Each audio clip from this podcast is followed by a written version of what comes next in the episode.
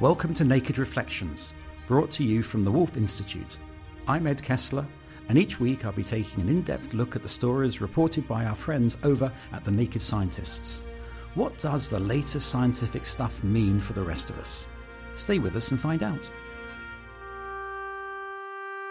The search for authenticity has always been an urgent human need, and paradoxically, nothing does more to satisfy this intellectual yearning than the discovery of physical objects. Objects that bear concrete witness to something from the past. Real stuff. When it comes to religious belief, that means religious relics, which is our subject this week. Leaving aside for the moment the contentious matter of whether such artifacts are genuine or not, their prevalence raises the fascinating question of how we should think of their agency in the real world. Here's the archaeologist Christopher Gosden speaking on an earlier edition of Naked Reflections. So Keith Thomas famously described the Catholic Church as a, an enormous mechanism for the production of magic.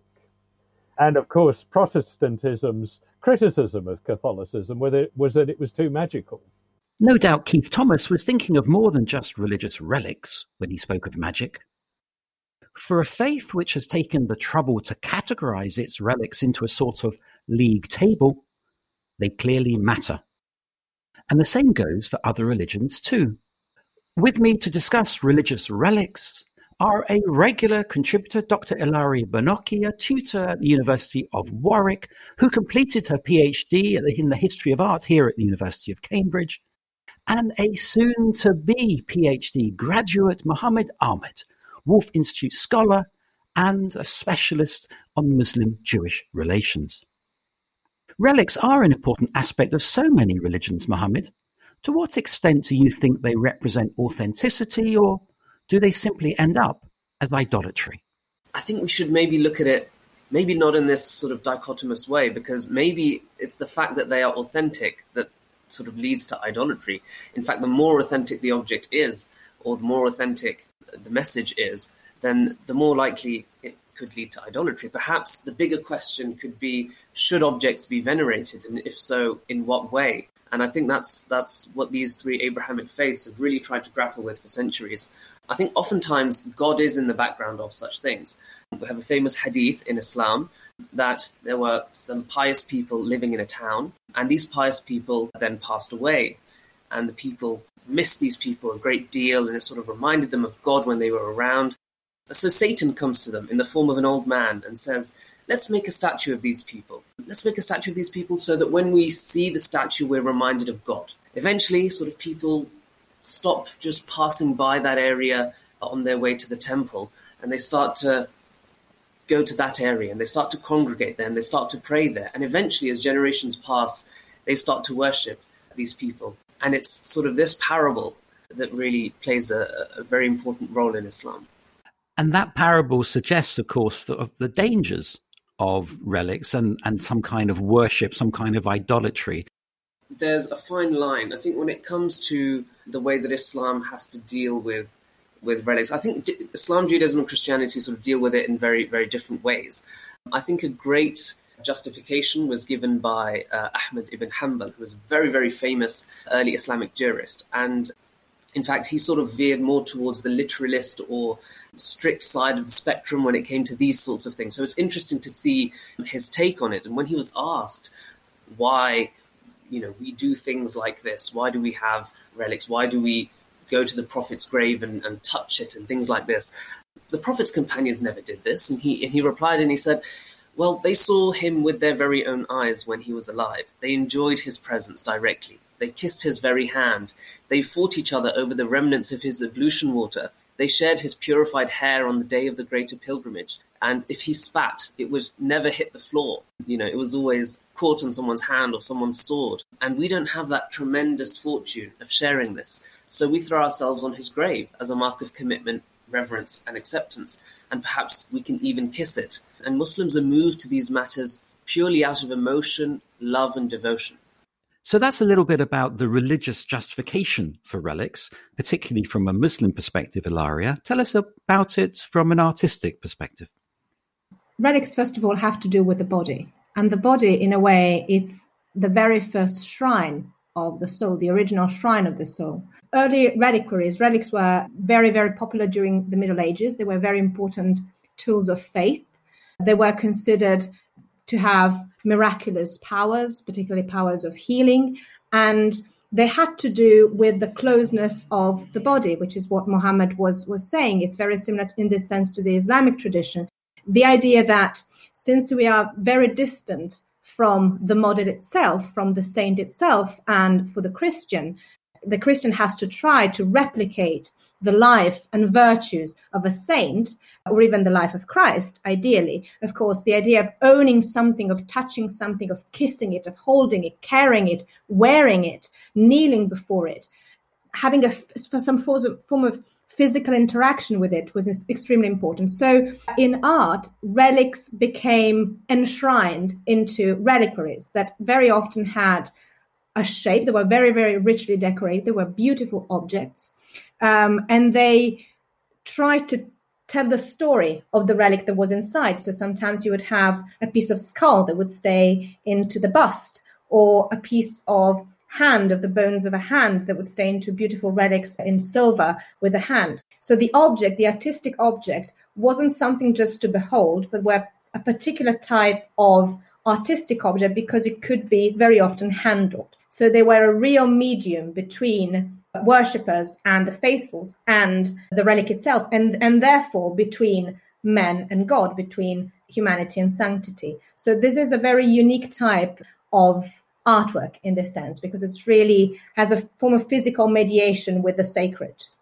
But that role of the relic as an intermediary, if you like, seems to go against the emphasis of a lack of an intermediary, Mohammed, in terms of the, what can I say, strict monotheism of, of Islam, and not only Islam, also Judaism, whereas Christianity has this sort of, this tension, if I can put it that, Ilaria, with the physicality, the presence of Christ, Christ, a God coming on earth through Christ. But Mohammed, do Muslim scholars not see the danger of that intermediary role? It's mainly the spiritual vacuum that's left behind by these individuals that leads to people sort of coping mechanism.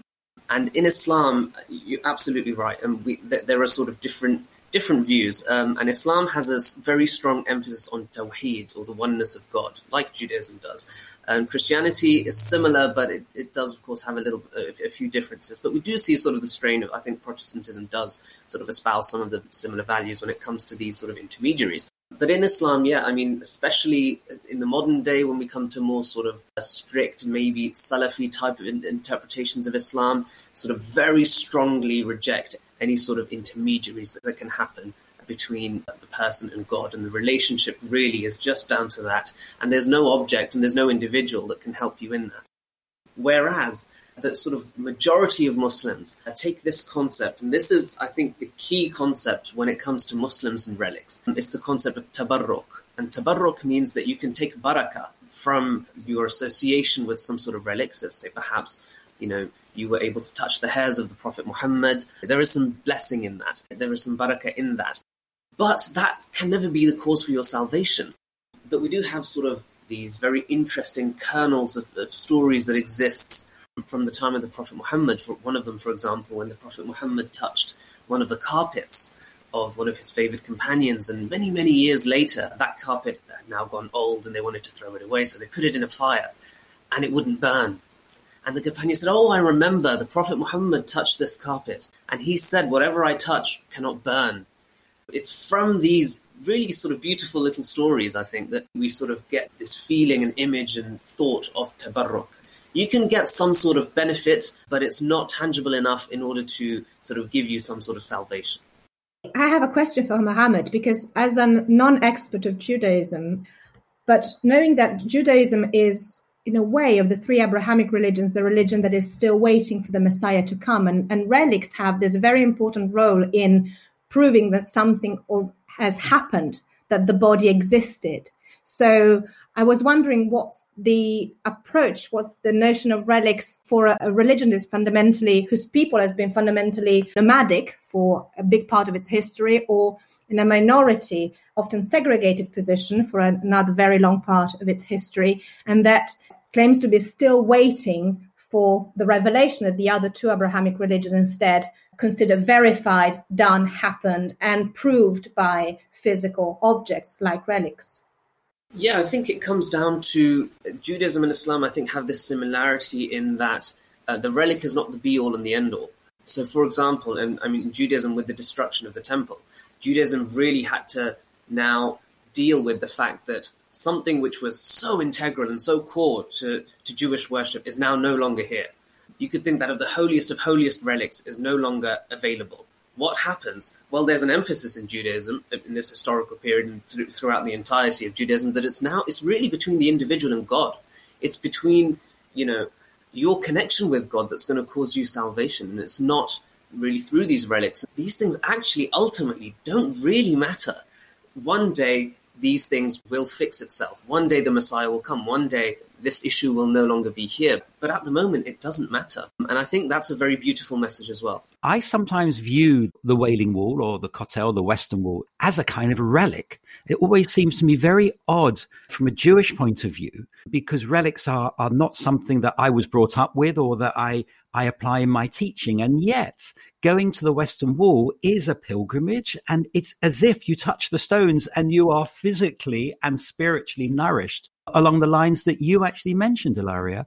And yet listening to Muhammad's hadith about the dangers of praying to stones, as it were, uh, exists very much in the Kotel. But there's something else as well, which is some of the more charismatic Hasidic groups go and visit the graves of ancient rabbis.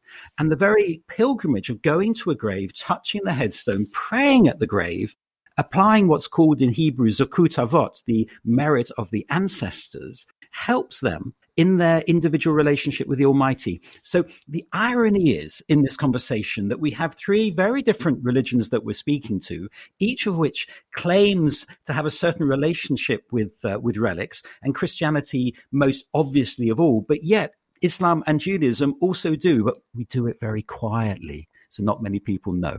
I just think it's so interesting. We have, of course, the city of Mecca, and originally, Quran uses two terms for the city of Mecca. There's Mecca and there's Bakka. And Bakka comes from the Arabic word Bakka, which means to cry. Um, and I just thought it's very interesting, sort of the link with the Wailing Wall and, and Mecca also uh, coming from the root word in Arabic to cry. Let's pick up on that, Mohammed. You've mentioned Mecca, and I can't help but ask you about the Kaaba, which, of course, was, was it not a pagan shrine? Would it be deemed as a relic of a type, or was, would that be seen as a problematic term? I think it depends on the manner that you look at the Kaaba. If you look at it from the traditional Islamic lens, it's not a pagan shrine at all. It really is uh, the legacy of Abraham. So it's actually the shrine of Abraham, the relic of Abraham. And it's through that sort of monotheism that, okay, yeah, you have a few intermediary years of, of idol worship. And so that's sort of how the tradition treats the manner in which the Kaaba was used for idol worship. But ultimately, it's an Abrahamic relic. In fact, if you really look at the Islamic tradition, it's a pre-Abrahamic relic. It says that the Kaaba was built by Adam, the first man, and that Abraham set the modern foundation of the Kaaba, and that the Prophet Muhammad, of course, also uh, ended up becoming the final qibla, the final direction of prayer. It's interesting how relics are not just, for example, in, in Islam, one would expect perhaps most of the relics are through the Prophet Muhammad. It's not the case at all. In fact, most of the relics are probably through other prophets, pre-Muhammadan prophets, that sort of filtered through and became important relics within Islam. Would a relic of the Holy Cross be considered a relic in Islam as part of a relic of a prophet? So that's a, it's a very good question. Um, the, the, the only area where it gets slightly complicated is when it comes to Jesus. So the Muslim belief on Jesus is that he himself wasn't crucified, that someone was crucified in his place in order to sort of to, to give the impression to the people that Jesus had been crucified, but actually Jesus was raised to the heaven. So where it contradicts the Islamic narrative, those relics are not really accepted within within Islam. For example, the spear that is said to be put through the side of, of Jesus, that was actually, I think, given to the Pope by an Ottoman Sultan after the conquest of Constantinople, because he sort of saw no no real value in it, because in the Islamic tradition, it doesn't really hold it.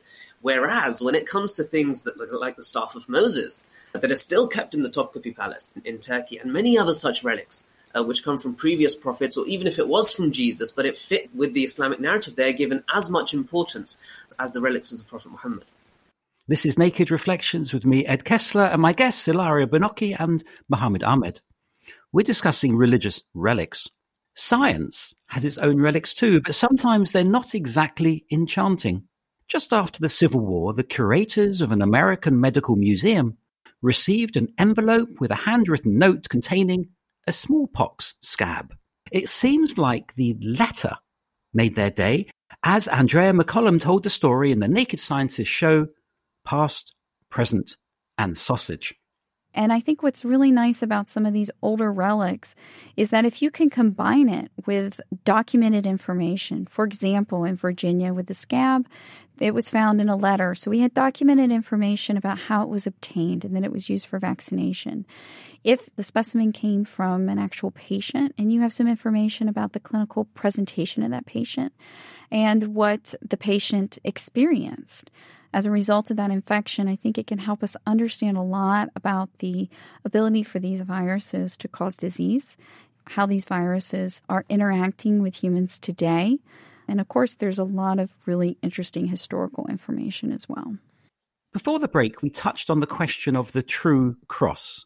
And I wonder, Ilaria, whether you can speak to that, both in terms of the artistic representation of the cross, as well as this incredible story about the discovery of the cross by Constantine's mother, Helena, around uh, three twenty-five.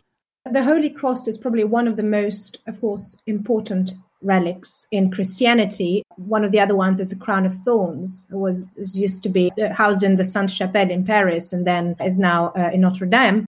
These are the relics that were directly connected with Christ himself, with his holy body.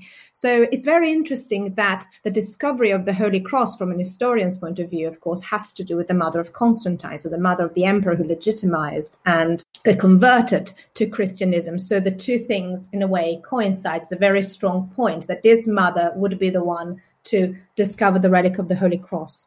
These relics were extremely popular around Europe. They couldn't be sold. They had to be gained in some way, acquired. They had to be deserved. It was a way to have Jerusalem travel outside of Jerusalem itself. So this geographical dimension was also very important. The idea that for those pilgrims who could not go to Jerusalem, which was a very expensive and very dangerous also journey, Jerusalem could come to them. And what best way to do it than to have a piece of the Holy Cross directly from Golgotha? And also added to the economy. Wasn't it part of the sort of the economy of the pilgrimage, the economy of the relic? Absolutely. I mean, relics were an excuse to travel, were very important incentives to travel, to go and venerate a specific relic. We know of Santiago de Compostela, uh, but we know of the relic, uh, for instance, of the Holy Blood and the famous altarpiece by Tilman Riemenschneider in the Church of Saint James in Rothenburg in Germany. All of these objects created a sort of a huge economy of traveling and pilgrimages and objects that were moved around. They were diplomatic gifts, so they allowed governments to entertain diplomatic relationships with one another. They were donated by the Pope to kings and allies or by a king to another. So these, they were about exchange. And they were about communication and they were about movement. And of course, it's not just an economy, but it's also a way of building churches and conceiving of the places where the relics were held that changed as a result of the cult of relics. So some churches which had particularly popular relics would be designed to allow masses of people to flock there on certain feasts and venerate the relics. So the very outlook, the very design of a church changed to incorporate these masses come to observe a tiny, or to venerate, to touch, or to kneel in front, or again to kiss a very, very tiny object, which is very interesting. Mohammed, I think that's also true, isn't it, of the architecture of some mosques? I'm thinking about Istanbul and Hagia Sophia. Absolutely. So I'm, I'm sure you all know of the black stone in the Kaaba, which is it's a stone said to have descended from heaven, which was originally white but became black with the with the sins of men. And a portion of that stone is actually in Süleymaniye Masjid in Istanbul. And yeah, absolutely, it, it, it draws people to these places. We talk about, you know, these relics as, I mean, within the Islamic tradition at least, as not necessarily having any power of their own, but at the same time, they do draw people in. And, you know, it's, it does become very important, not only from a perspective of, OK, this is going to benefit me in any way, but also some sort of identity. As people start to identify with the relics, they become important national symbols. They become important regional symbols. And absolutely, Turkey, as as you say, Istanbul especially, does have a very strong relationship with relics. We talked earlier about the austere nature of Wahhabism in Islam. But of course, in Christianity, we have a, a similar austere denomination, some of sort of the growth of the Protestant churches and the Reformation, where there was a great deal of destruction, wasn't there, Ilaria, of imagery, of human figurative representation. Wasn't that just vandalism? This is a very difficult question to answer for an art historian. Of course, as an art historian, the more artworks, the better. But of course, as a historian, every phenomenon is something we observe without trying to judge it. It's very interesting. Absolutely. As you said, relics were a major target of the Protestant reformers. In, here in England, they were massively destroyed, including the famous relics of Thomas Becket. It was this idea, was this elimination of any, any mediation and intermediary between the human being and God that was very important. So relics represented this need to hold on to these objects, to hold on to something that was not direct. There was a third party in the in the relationship with God. So of course they had to go. So yes, altarpieces, statues, church furnishings, relics were massively destroyed. This is, I think, of course, we know that the Counter-Reformation for the Catholic country responded very strongly to that and insisted during the Council of Trent on the importance of an emotional, personal relationship with God, insisted on the importance of art as a medium uh, in this relationship. And of course, relics continue to play a part. So relic belong to the same mindset in a way. They are the sort of, I could say, a medieval version of what would be the Counter-Reformation mindset, the idea that you need a strong emotional involvement, and that's fine, in order to communicate with God. And that's welcome, and art has to favor that, art has to inspire that. And after the Counter-Reformation, of course, is the task of painting and sculpture, of Bernini, Baroque artists, to work in that sense. But of course, before, in the medieval times, relics and beautiful reliquaries and the physical acts of stroking, of touching these cases were another version of the same principle. Near the pulpit in the mosque itself, where the Jummah prayers and sermons given, tell us a little bit about the hairs of Muhammad. It's not just limited to the hairs. We have the hairs, we have the teeth, we have some clothes of, of the Prophet Muhammad. Um, we have traditions that these were preserved by his companions. And in the Battle of Uhud, which is one of the very important battles in early Islam, the Prophet gets hit with a battle axe and some of his teeth fall out, and, th- and they are also collected. You know, we have traditions from Muawiyah, who's a famous Umayyad caliph, and he keeps some clothes of the Prophet Muhammad. So these things were definitely circulating uh, in the early Islamic world. It does get a bit more complicated. I do want to sort of link it a little bit, maybe with, with the Staff of Moses. We're talking a very, very long time period now. Uh, it gets a little bit more complicated. With the, the Midrash, for example, says that it was passed down through the Judean kings until the destruction of the First Temple, and then it was lost. And the Christian tradition is that it, it sort of stayed in Constantinople until the sack in twelve oh four, and it was moved to France. Muslim tradition says it was kept in Constantinople and that it fell into the hands of the Ottomans. So this is where it gets a little bit more complicated, especially from an Islamic lens, is how do we venerate these things where it could perhaps be authentic and it could perhaps not be authentic? Do we still, you know, endeavour to get tabarruk and get barakah and blessing from these items? What if they're not authentic? And I think it comes down to what these items represent rather than what these items are. We can't end, Ilaria, without exploring the question of authenticity as well as meaning without reference to the Turin Shroud. Does it matter whether it's authentic or not?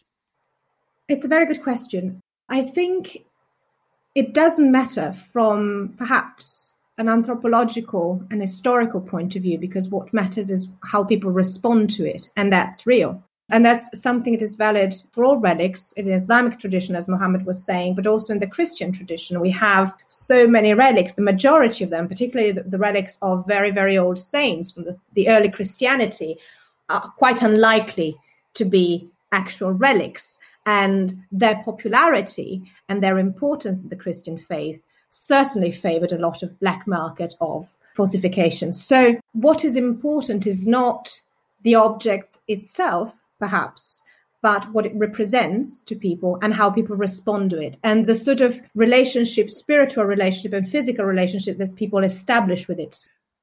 Unfortunately, I'm going to have to draw a veil over this discussion. Thank you for listening, and thanks to my two guests, Ilaria Bernocchi and Mohammed Ahmed. Please do contact us at Naked Reflections. You can find us at the Wolf Institute, send an email or Facebook message. Let us know what you think of the show. We have a wide range of genuine and valuable audio relics, which you can find by delving into our back catalogue. You can also find the Naked Reflections podcast at nakedscientists.com slash reflections or wherever you get your podcasts. I'll be back next week with some more guests.